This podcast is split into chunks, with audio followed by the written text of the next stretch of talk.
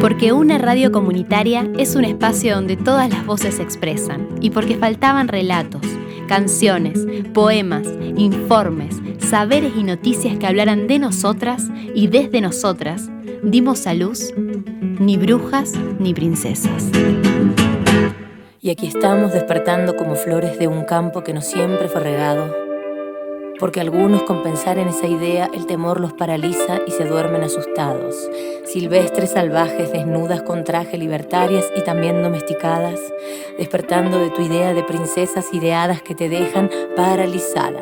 La pandemia declarada a nivel mundial implica medidas sanitarias como el aislamiento social, donde la cuestión del trabajo doméstico y el cuidado del hogar no remunerado quedan expuestos en el actual contexto del país. Situaciones extremas como estas dejan ver claramente la importancia del cuidado en los hogares.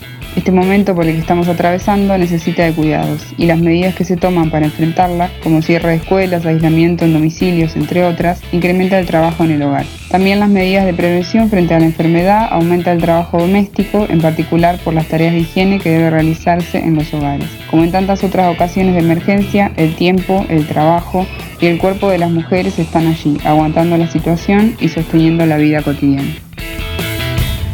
¿Cómo es mirado el trabajo doméstico que realizan las mujeres? ¿Qué desigualdades históricas construyen esas miradas? ¿Qué impactos tienen esas miradas en la economía? Miradas que invisibilizan el trabajo doméstico no remunerado.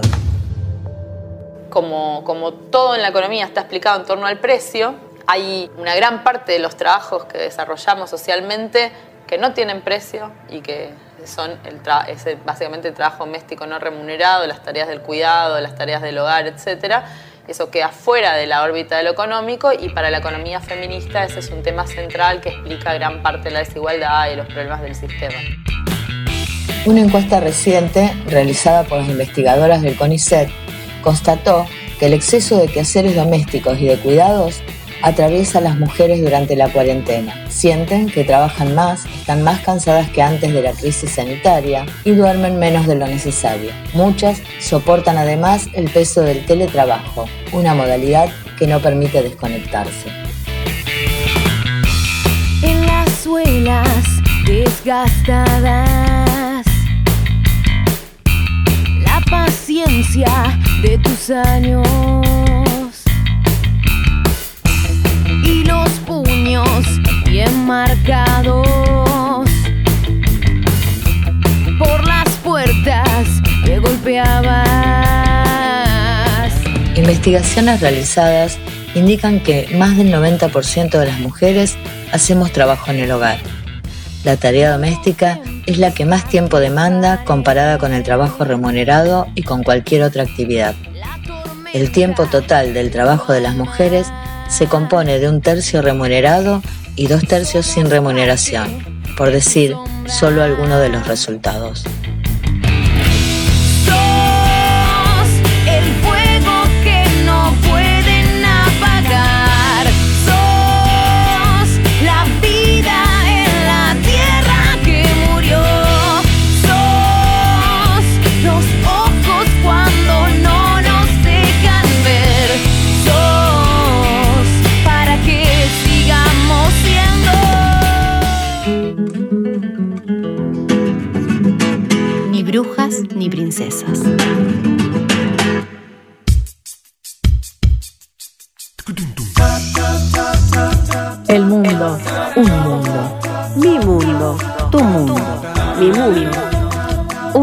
Mundo hecho con todas las voces.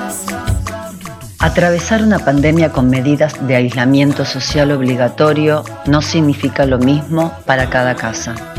Las desigualdades de clase y género se presentan con crudeza. Quedarse en casa implica contar con un espacio físico, una adecuada provisión de servicios y resolver la subsistencia cotidiana.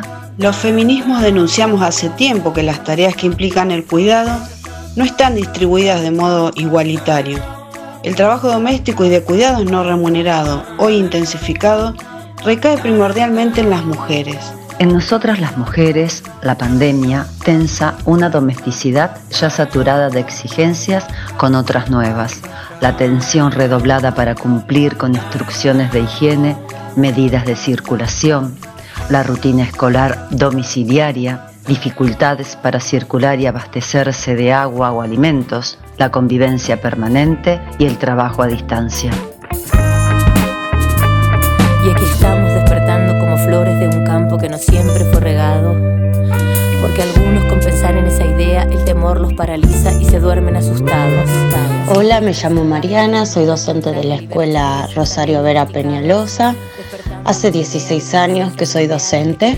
Estoy casada con tres hijos, el más grande 16 años, el del medio 12 y la menor 9 eh, años. Bueno, con respecto a los cambios que se produjeron en mi vida a partir de la pandemia, fueron muchos. No solo me tengo que hacer cargo de las actividades para mis alumnos, sino que también las actividades para mis hijos, aunque antes de la pandemia siempre tenían una demanda, ahora con esto de que también soy acá en casa maestra, es doble la demanda de ellos hacia mí, es doble la demanda de mi escuela hacia mis alumnos, eh, doble responsabilidad, eh, no cuento con la ayuda de mis padres porque soy yo la que me tengo que hacer cargo en estos momentos de ellos y mi marido sí está en casa porque tampoco puede salir, eh, él viajante, así que no puede salir a trabajar, pero sí eh, lo está haciendo desde casa, por teléfono,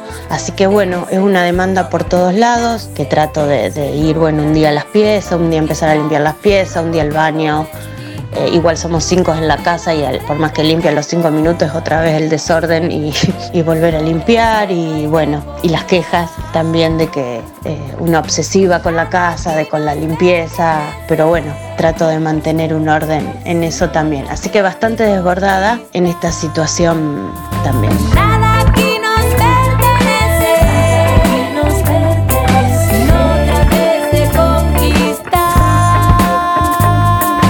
Hola, me llamo Lorena, soy docente, trabajo en tres escuelas como profesora, dos secundarias y un terciario. Y además soy madre, esposa, hija, ama de casa. Tengo dos hijas, una adolescente y una, de, una pequeña de cuatro. Y mi rutina antes de todo esto era bueno, ir a las escuelas, trabajar también mucho. Eh, pero cuando llegaba a casa trataba de no traer trabajo a casa también tenía una niñera cuando yo no estaba y las nenas iban a la escuela. Y bueno, todo eso cambió cuando comenzó la, cuarentena, cuando vino la pandemia. Eh, tuve que, como docente, tuve que aprender a usar plataformas en dos días, a usar todo lo que serían eh, los instrumentos digitales, redes, armar documentos. Eh, me vi obligada a aprender cosas que la verdad que yo antes no usaba. Siempre preferí las clases presenciales y bueno, empezamos a, transitar todos como familia a una rutina muy distinta. Eh, al tener las dos nenas en casa y la chiquita demanda mucho trabajo, se me fue cada vez complicando más la limpieza, el poder ponerla a hacer tareas a ella, la chiquita, la adolescente se maneja bien sola, pero al tener una, solo, una sola compu también estábamos a qué hora te toca a vos, a qué hora a mí, porque teníamos que, tenemos que compartir la compu. Ah, yo vi que mi, trabajo se creció exponencialmente. Y sí, la verdad que yo me he visto desbordada en estos, en estos últimos días de, obligaciones que, antes no, que antes no tenías.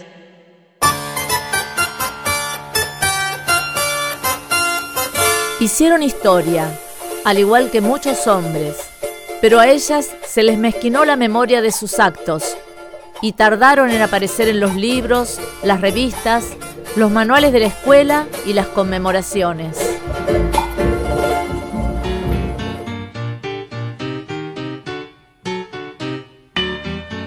En el año 1932, Isabel Larguía nacía en Rosario, los Larguía eran terratenientes vinculados a la concentración de estancias y a la fundación de pueblos en la provincia de Santa Fe. Isabel, de adolescente, se trasladó a Buenos Aires a estudiar como pupila en un colegio de monjas. Siendo joven, manifestó su pasión por el cine y para hacer carrera como cineasta viajó a Francia. A los 24, Isabel, joven de clase media alta, se radicó en París y la estadía le abrió un horizonte cultural, incluyendo desde luego la formación universitaria. Le llevó casi un año de intentos ingresar como estudiante regular del Instituto de Altos Estudios Cinematográficos. Ser mujer hizo peligrar su admisión, ya que tuvo que asistir en calidad de oyente durante varios meses hasta lograr su objetivo. Sin embargo, en unos años, ella complementó la profesionalización en cine con la lucha política. Dos ideales la movilizaban. Por un lado, el comunismo, alimentado a través de sus vínculos con profesores, militantes en la clandestinidad, intelectuales latinoamericanos, en especial cubanos. Por otro, el feminismo, que llevaba consigo desde Rosario por influencia de su tía, Susana Larguía, quien había sido pionera del voto femenino en Argentina junto a Victoria Ocampo. Uno de los aportes más importantes de Isabel al movimiento de mujeres se gestó mientras vivió en Cuba. Ella llegó a la isla en 1961 con la intención de registrar como documentalista el ataque de Estados Unidos a Playa Girón. En La Habana, conoció a quien sería su compañero, el neoyorquino John Dumoulin, un antropólogo sumado al proyecto revolucionario. Formaron entonces una pareja con sintonía intelectual e ideológica. El principal aporte que Isabel y John legaron al feminismo surgió a partir de una norma de la Revolución cubana Mientras las mujeres empezaban a participar como nunca antes en la vida política, social y laboral de la isla, en 1968 el Ministerio de Trabajo creó una resolución en la que prohibía que se dedicaran a ciertas actividades por considerarlas demasiado rudas, insalubres y o peligrosas. El texto indignó a la arguía. A la par que las mujeres ganaban lugar, había leyes que limitaban su participación basados en principios biologicistas. Pero además, ese acceso al mundo del trabajo no llegaba acompañado con el reparto de las tareas domésticas con los compañeros varones.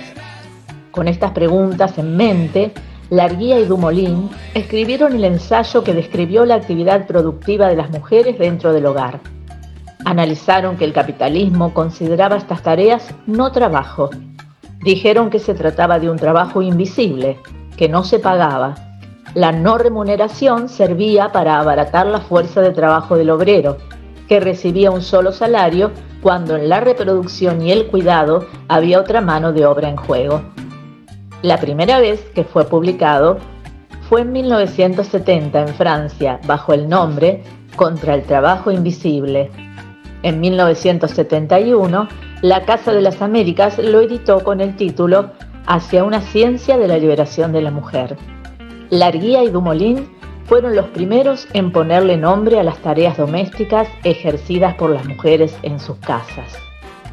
En la década de los 80, estando Isabel enferma, regresa junto a John a la Argentina y se instalan en Buenos Aires, donde finalmente ella muere en 1997 luego de una fructífera actividad intelectual y social. Si la mujer comprendiera hasta qué punto está deformada, hasta qué punto es explotada, se negaría a seguir proporcionando trabajo invisible, trabajo no remunerado. Los cimientos de la sociedad de clases se hundirán antes de tiempo, dijo nuestra pionera de hoy.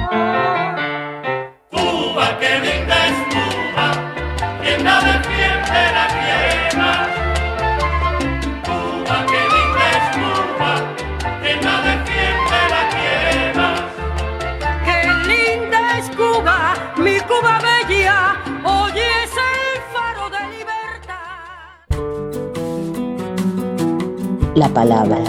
La animala humana pinta en las paredes de su gruta la prosa, la prisa, la presa, la praxis.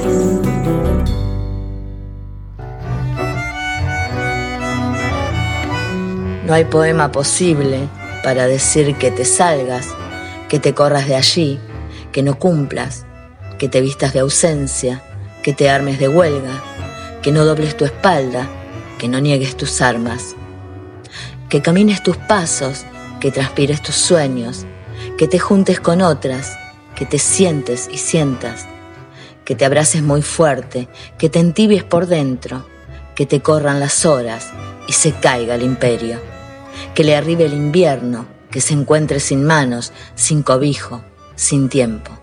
Mientras tanto, te marchas, más allá de lo incierto, que ese tiempo más nuevo se te nazca riendo, que te encuentre de pie, desatada, liviana, remontando tu vuelo.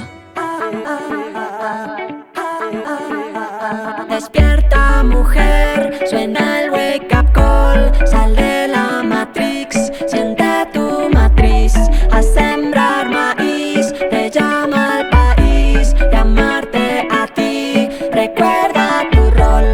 Hoy, más que nunca, reflexionemos sobre las condiciones del trabajo en el actual sistema y pensemos estrategias para que cuando la situación presente pase, no volvamos a la misma normalidad que antes, sino a una donde los trabajos y los tiempos se redistribuyan, donde las condiciones de trabajo, remunerado y no remunerado, se fortalezcan.